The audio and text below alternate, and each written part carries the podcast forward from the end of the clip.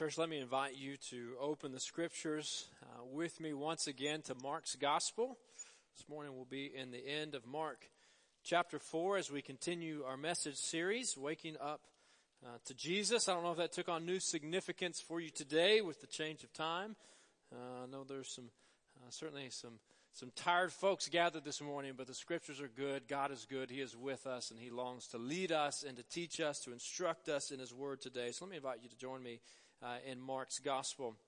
Church, this last week, uh, I had the opportunity to uh, join several other pastors on a vision trip uh, in the Dominican Republic uh, through Compassion International and, and, visit their ministry, a behind the scenes look at how they operate uh, on the ground. And I look forward to sharing more about that opportunity with you in the weeks ahead. but on this particular trip, some of our trip leaders uh, were former compassion kids in the Dominican. And so what that means is that uh, due to uh, the generosity of and leadership of a local church and a local pastor, uh, and through compassion and, and other families uh, around the world, they were able to have access to food and education uh, and medical checks on a regular basis and regular exposure to the gospel. And on this particular trip, uh, we had the opportunity to hear from a couple of these uh, now grown uh, Dominicans who had experienced uh, firsthand the intervention of God in their life. And uh, I remember being particularly struck by Jonathan's story. And so Jonathan began to share with us one night, and he talked about what it was like to grow up in an impoverished situation with a single mother that was hardly able to provide for him. Jonathan recounted uh, as, a, as, a, as a child having to dive into trash piles to look for recyclable items uh, so he could sell those and have money to provide the next meal. As a teenager, Jonathan's father uh, told him that uh, he was a mistake, that he was an inconvenience. Jonathan recounted how his, his father told him that he really was uh, not uh, not uh, welcomed, really wanted nothing to do with him. And Jonathan began to recount these feelings of of abandonment. And thankfully, the Lord intervened, and Jonathan now knows what it's like to be loved, first of all, by God, and also even by his earthly father, and certainly by others in the name of Christ as well. But I wonder this morning how many uh, of you have ever uh, felt the feeling of abandonment?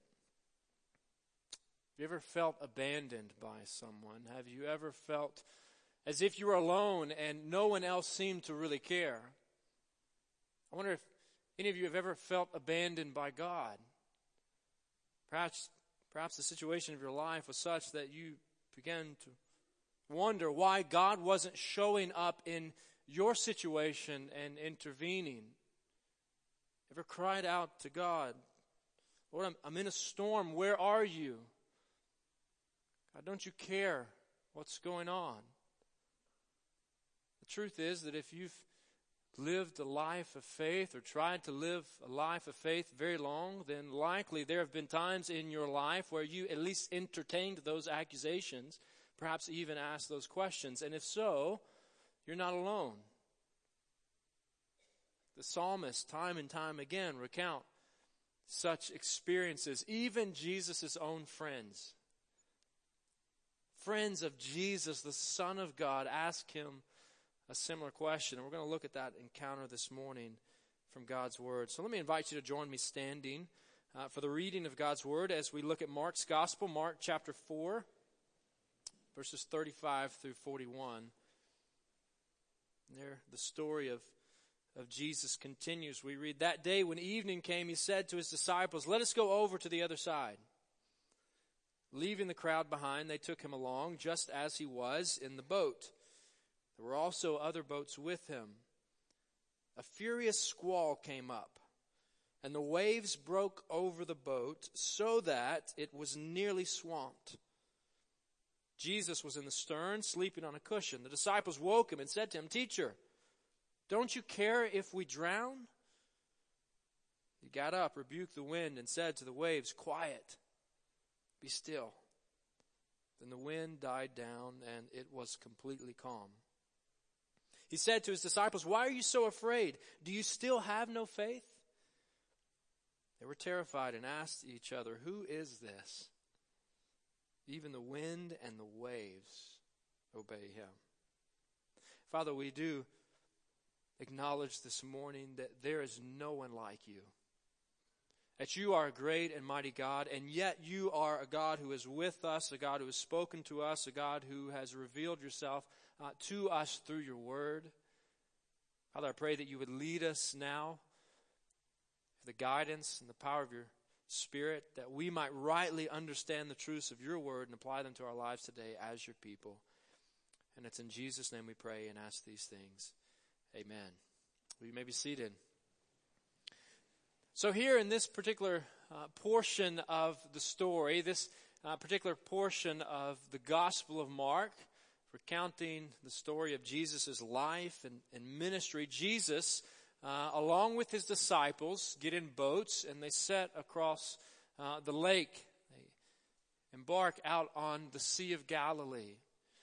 The Sea of Galilee is a fairly large lake situated in uh, ancient and modern day Palestine, and the Sea of Galilee sits some 700 feet below sea level, 30 miles south of Mount Hermon and the peak of Mount Hermon is some 9,280 feet. So what does that tell us? That there's about a 10,000 foot elevation change between the height of the mountain and the surface of the sea. And the warm waters from the sea's surface continually clash with the cool air coming off the mountains, producing regular occurrences of storms. Storms occur in this area and on this sea on a regular occasion. And for professional fishermen, uh, like Jesus' disciples, this storm must have been the storm of all storms, the ultimate storms for them to be so terrified. Must have been quite the storm for these experienced sailors to truly believe that they were going to lose their lives. And Mark says that's exactly what happened. They said in verse 28, Teacher, referring to Jesus, Teacher, don't you care if we drown? Jesus, wake up. Help us. What are you doing? Don't you love us? Do something. And Jesus responds. He got up, verse 39, rebuked the wind and said to the waves, Quiet, be still. The wind died down and it was completely calm. Church, Jesus is the Lord over danger. Jesus is the Lord over danger. Here, the disciples are scared for their lives. They think that they are about to experience an early departure from earth. And they cry out to Jesus for help. And Jesus gets up and, as if to speak to an unruly child, he says, Quiet, be still. And the wind stops and the water calms. If you've ever been near the water near a storm, then you know just because the wind dies down, the waves and the water does not immediately become calm. The effect of the wind on the water is such that even after the wind ceases, the water still remains choppy still remains disturbed unless the Lord tells it otherwise. The wind calms and the surface of the sea immediately stands still. And here Jesus doesn't summon some pagan god of the sea in that day, as perhaps would have been common in the ancient Greco-Roman world. He doesn't begin a chant. He doesn't even pray. He simply says, hush and the waters cease. See, Jesus is the Lord over danger. He is the one who possesses all authority, and any authority that you or I or anyone else in this world has is simply on loan to us from Him. Jesus knew when He spoke that the wind would calm and the waters would smooth. He knew that when He commanded the legion of demons to leave this possessed man in chapter 5, verse 13, that they would depart. He knew that when he spoke to Jairus' daughter in chapter 5, verse 41, saying, Talitha cum, then she would wake from her slumber and she would be well. He is touched by the woman who has been bleeding for 12 years, chapter 5, verse 29, and she is immediately healed. You see, it's no coincidence that these four incredible miracles are strung together by Mark in his gospel. For Mark wants to emphasize that Jesus possesses all authority, that he is the Lord over danger, every danger, over disease, over demons, yes, even over death itself. Jesus is the Lord over danger. There is no one like him. So, church, fear him, for he is strong. Fear him, for he is strong. See, the book of Proverbs begins with that very theme. Proverbs chapter 1, verse 7 The fear of the Lord is the beginning of wisdom. The fear of the Lord is the beginning of wisdom, but fools despise knowledge and instruction. You see, to fear God, according to the scriptures, I don't think is to sit back in a room somewhere in terror because, because we know how God relates to us. We know His character, but it is to recognize who He is. It is to acknowledge His greatness and His sovereignty, His might, that there is no one else like Him. And that we ought to not take coming into His presence lightly. For Jesus Himself is fully God in the flesh. See, He is, he is one of us. Martin Luther got it right. Hymn that we sang this morning, our striving would be losing were not the right man on our side. We're not the right man on our side. Christ Jesus himself on our side. And yes, he is the Son of God incarnate. He is fully man. He is one of us, but he is not just one of us. Fully God in the flesh.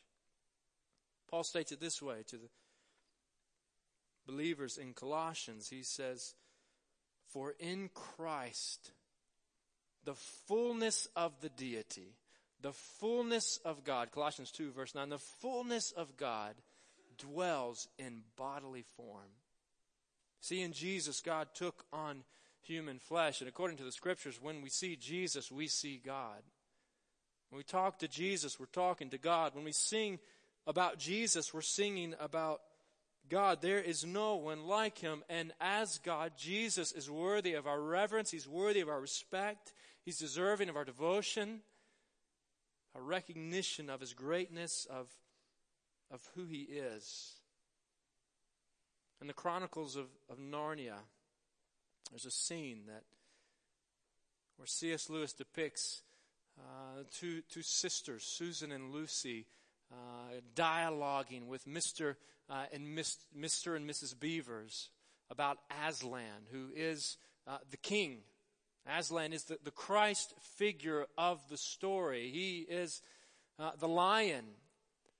And upon hearing that he is a lion, this is how Susan responds. She says, Oh, I thought he was a man.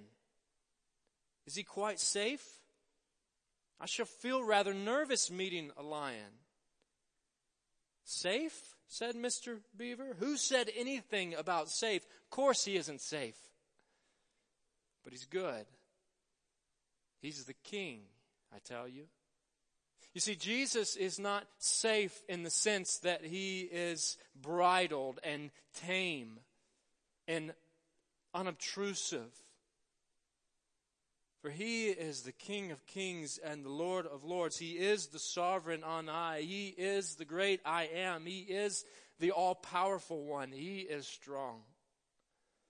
I don't know if you've ever been uh, outside and, and noticed what happens when uh, notice, notice what squirrels or, or other small birds do when uh, a predator shows up. Or perhaps you've been uh, in the house looking out the window and watching a squirrel and you suddenly see one run up a tree and, and you realize that a dog uh, was just let out of someone's house. Or perhaps a, a big hawk just flew over and landed in a tree and the animals of prey suddenly take notice. Something significant has shown up. They run up a tree and they freeze and try to evade its sight. Likewise, when, when we know that, that God is among us, when Jesus is with us, we got to take notice. For he is strong. There is none like him. And even though he is Lord, he is still good. He's still good. See, the truth is, He's a good Lord. He is a good master. He is a good king. So trust Him, for He is good.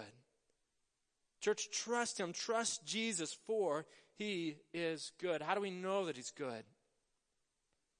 We know that Jesus is good because God is good.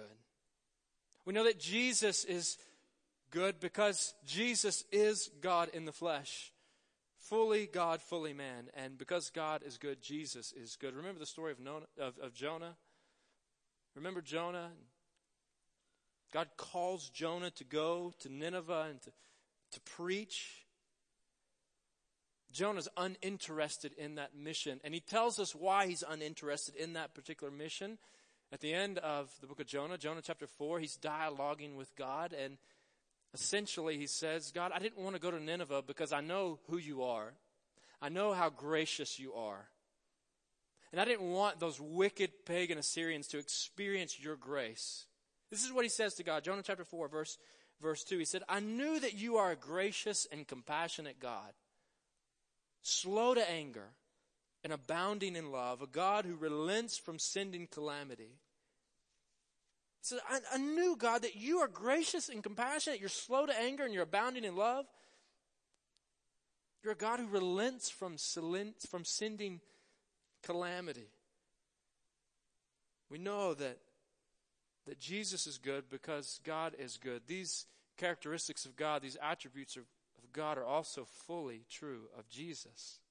Now, how else do we know that He's good? We know that Jesus is good because of His giving, His giving to us. I mentioned Jonah, and incredibly, I think Mark has this story of Jonah in mind as he as he describes what happened that day on the Sea of Galilee. For he uses almost identical language to describe what has taken place. So remember, Jonah is called by God to go to Nineveh and he doesn't want anything to do with that, so he tries to hide from God. He runs in the opposite direction. He goes down to the port town of Joppa along the coast of the Mediterranean Sea. He sets sail on a boat and heads westward toward Tarshish. And what happens? A great storm comes upon the waters. Such a strong storm that those on board think that they are going to die. They're wondering what they can do, how they can appease the gods. And Jonah steps up. And he recognizes that the storm has come on the water because he has been running from God. And this is what he says, Jonah chapter 1 verse 12. He tells the other sailors, he says, pick me up and throw me into the sea and it will become calm. In get rid of me and save your own lives. Pick me up, throw me into the sea. If I die, then you can live. Now that's not quite how the story in Mark chapter 4 goes.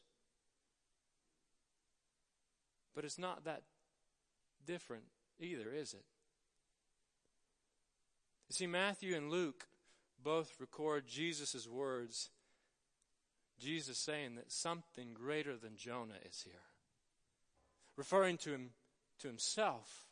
Saying one greater than Jonah has, has come.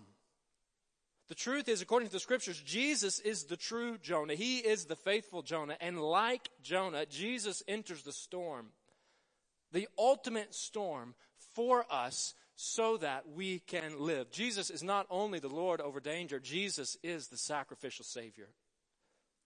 Church, Jesus Christ is the sacrificial Savior. Jesus says to us, if I die, you can live. And he does so. Church, he does so. He gives his life for, for us. He dies so that we can live. Paul recounts those truths in this way. He states it this way in Romans chapter 5, verses 6 through 8. He says, You see, at just the right time, when we were still powerless, Christ died for the ungodly. Very rarely will anyone die for a righteous person, though for a good person, someone might possibly dare to die. Hear this, but, but God demonstrates his own love for us in this. While we were still sinners, Christ died for us. He died for us. states it this way in 1 Corinthians chapter 5 verse 7 for Christ our Passover lamb has been sacrificed. Friends, even though Jesus is the Lord over all, the one who has all authority in his hands, the one who possesses all power, he is still our sacrificial Savior. So see his compassion. See his compassion. For the Lord of all is the Lord of compassion. We read about his compassion time and time again in the stories recounted in the gospel. We read them right here in the very next chapter, chapter 5. So, so listen as I read portions of chapter 5. Listen for the Lord's compassion. Listen for his mercy. Mark chapter 5, verses 18 through 20. As Jesus was getting into the boat, the man who had been demon possessed begged to go with him. And Jesus did not let him, but said, Go home to your own people and tell them how much the Lord has done for you and how he has had mercy on you.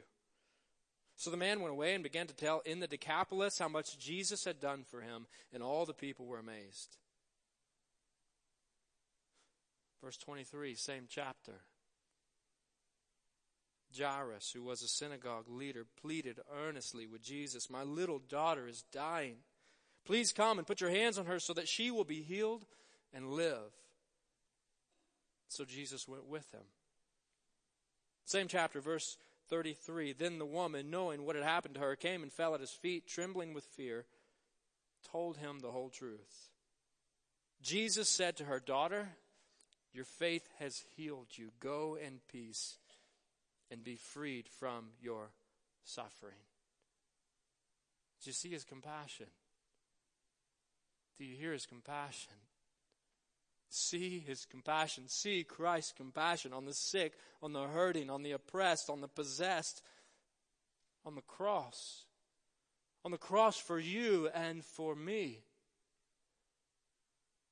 See, the truth is, some of you gathered here this morning, no doubt, are in a storm. In a challenging time, a hard time. You're in the storms of this life. And when we're in the storms, perhaps we are led to ask the question, to wonder, God, where are you? God, don't you care? But the truth is that a God who is strong enough and great enough for us to be upset with for not intervening when we suffer is also a God who is great enough and strong enough and, and good enough to have reasons beyond our understanding. Wherever you are, I want you to consider what Jesus has done for us today. That Jesus Christ, the Son of God, was cast into the storm, the ultimate storm, the greatest storm of all, the storm of God's eternal justice, the storm that would have destroyed us had he not stepped in. And that storm wasn't calmed, states Tim Keller. That storm wasn't calmed until it swept him away. So Jesus entered the storm for us. I want you to pause wherever you are and consider the cross. That's right where you are. Close your eyes and, and imagine the, the cross. Seriously, right where you are. I know you're tired. Don't go to sleep, but imagine, picture the cross. Picture how you've seen it described, perhaps how you've seen it depicted, and picture Jesus on the cross. For the truth is, if that picture remains in our minds,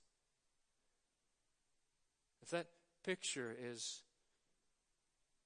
is in the core of our beings, we will never again ask the question, God, why don't you care? God, where are you? Don't, don't you care? Surely, if Jesus would not abandon us in that storm, the ultimate storm, the storm of the cross, then and surely he wouldn't abandon us in the much smaller storms of this life.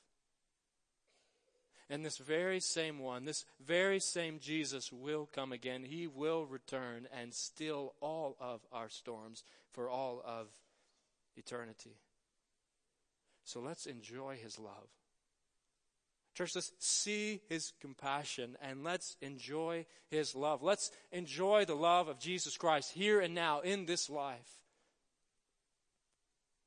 For Jesus comes to offer us forgiveness of sins and eternal life, but he also comes to offer us rest here and now. Walking with Jesus, trusting Jesus, living for Jesus. Jesus said, Come to me, right? Come to me, all ye who are weary and burdened, and I will give you rest. And I will give you rest. Jesus extends rest to us now. For those who know Him, those who've repented of sin and placed their faith in Him, those who've trusted in Jesus, have the Spirit of Jesus living in us, the hope of glory. And this one who resides in us longs to fellowship with us he longs to lead us. He longs to guide us. He longs to comfort us. He longs to protect us. He longs to give us hope. He longs to sustain us day by day. And He longs to come and to take us to our eternal dwelling place in His presence. So let's enjoy His love today and forevermore. For Jesus entered and endured the ultimate storm for us. Jesus entered and endured the ultimate storm for us. How fortunate we are. How blessed we are to have the scriptures.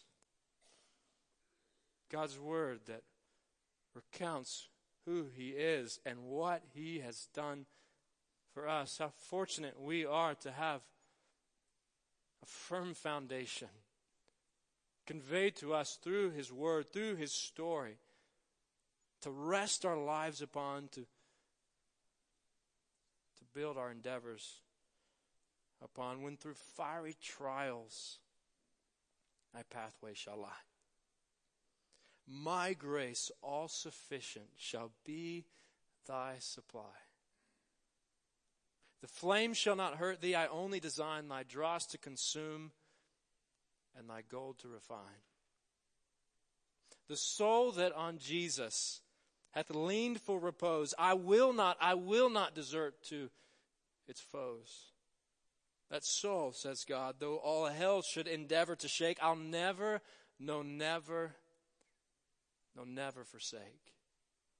Church, let's stand and respond to the truths of God's word. Let's express our love for Him, our devotion to Him, our trust in Him, our commitment to Him. Let's respond as the Lord leads. Father, we do give you praise today, for there is none like you. Father, we thank you that you are a God who is with us, a God who cares for us, or a God who saves us. You are our Savior. Father, we thank you for intervening in our lives. We thank you for entering the storm so that we wouldn't have to.